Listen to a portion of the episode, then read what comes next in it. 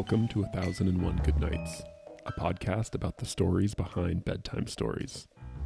Follow along with two new dads, one a psychologist and one a book editor, as they explore the nighttime ritual of their foreseeable future.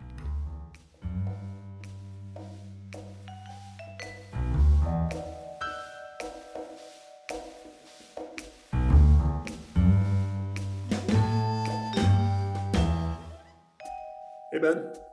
Hey, Nick. It's a real treat to be joined by Jonathan Miller, author of The Adventures of Sammy the Wonder Dachshund series. Jonathan, great to have you. Hey, great to be here. All right, guys, we're going to jump right in. Jonathan, I'm wondering if you can tell us a little bit about the origin story of the Sammy books. Uh, I got into making books basically through art. Um, uh, just by chance, it was a Thanksgiving, and I was going to a uh, a friend's. Uh, a girl invited me to a friend's Thanksgiving, and uh, I kind of wanted to impress her family because she was uh, good looking. So uh, I made a. Uh, I had some construction paper laying around the house, and uh, I made a turkey Thanksgiving Day card uh, just out of a few pieces of paper that I cut, and uh, I enjoyed making that art so much that, and, and they seem to enjoy it too.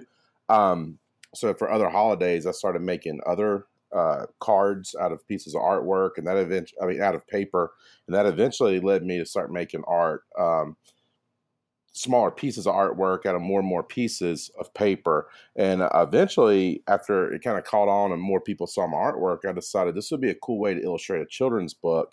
And uh, I had a friend that had a dachshund named Sammy.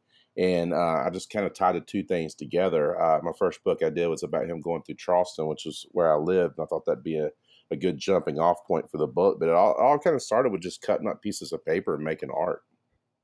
Oh man, okay, but but so cutting up a, a, few pieces of paper for a card, that's one thing. But I think for this uh, most recent Sammy book, you cut out what is it, three thousand nine hundred twenty-eight pieces of paper?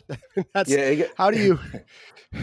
how do you? How, how, much do you map out? How, how much do you map out before you start cutting? And like, how does that work?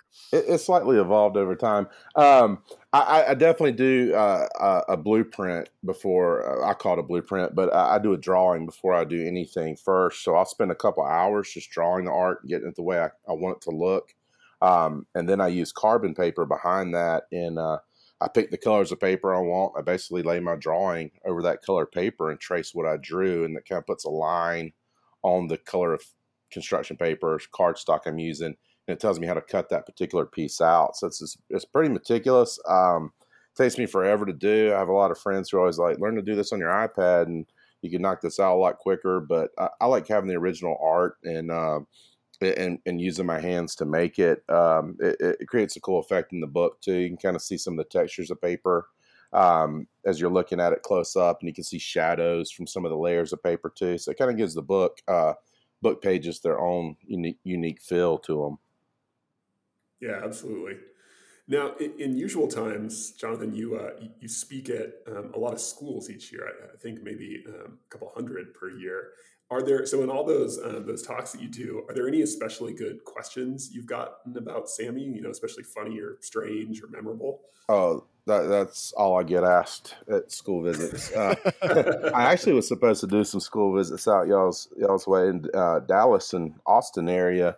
Um, but they got canceled because of COVID, and uh, all my fall school visits are canceled right now. So I do I do miss this time. Like my favorite thing about being an author is getting to go to schools and uh, doing school visits and inspiring kids, but then hearing all the crazy things they say too. Uh, when I retire, I'll be able to write a book one day about all the crazy things I ha- I've heard. But um, and just for example, like, I heard a kid one day at a school tell another kid, he said, uh, "You know, I don't I don't have a crush on anyone." And, and then the other kid's like, why? And the kid said, because I don't want to break any hearts. And uh, so I ever hear that kind of stuff, and you know that's that's a third grader saying that. Um, uh, uh, I, I, tell kids all the time. I came from I, I come to their schools from Charleston, South Carolina, and uh, uh, at the end of one of the presentations, one time, a kid's like, uh, where did you say you came from? And another kid interrupted and was like, uh, he said he came from his mom's butt, which I totally didn't say. uh, but the kids also, they, they, they love to talk about uh, the way you look and stuff. So uh, I get I get uh, comments on my my choice of clothing all the time. Uh, kid, one kid asked if I was rich one day, and another kid interrupted and said, "Nah, look how he's dressed."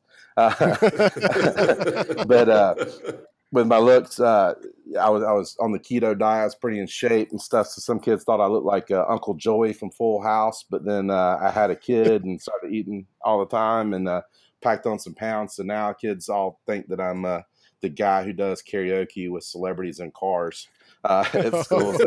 yeah, yeah, yeah. That's great. And then one kid told me I look like a chicken nugget. So, um, you know, it's nice to be at home, but it's it, it's I'm ready to get back out there on the road and you know hear some of this crazy stuff. I did have one kid's mom wrote me a letter, um, and uh, she, she said her, that I inspired her kid. Uh, he can't. He's never written before and d- doesn't even really like to read but he came home and he was working on a book and uh, she ordered a book from him from my website and sent me this really cool email and she said that uh, he's working on his book right now and the title of his book is never trust a clown on a subway so i think that's some uh, good advice we all can uh, we yeah. all can take and if we ever see that book on the new york times sellers list uh, know that you know i was the inspiration for that so Yeah, we'll, we'll give you the credit. Um, any, uh, besides your own work, any other uh, children's books you've come across that you think are underrated or that you'd, you'd recommend?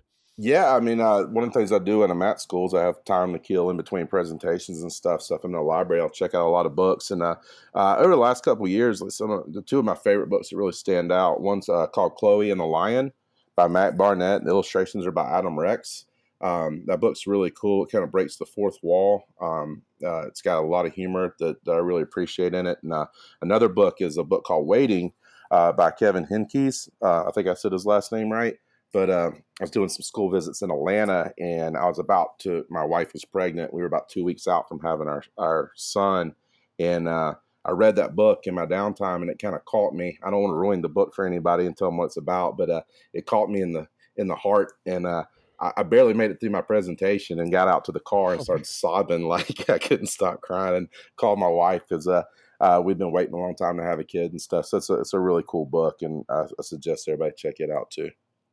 Oh man, thank you so much. Neither I, I hadn't heard of either one of those, so uh, we'll, we'll definitely add that to the library. Yeah, watch. and check 'em Don't don't read don't read waiting in front of people because if you start crying, okay, no, like I'll, do a private like did. screening. sitting in a school parking lot crying my head off. Um, man, Jonathan, it, it's been such a pleasure having you. Uh, would you mind uh, closing us out with the last few lines of of Good Night Moon? I sure will. Good night, nobody. Good night, mush. And good night to the old lady whispering hush. Good night, stars. Good night, air. Good night, noises everywhere.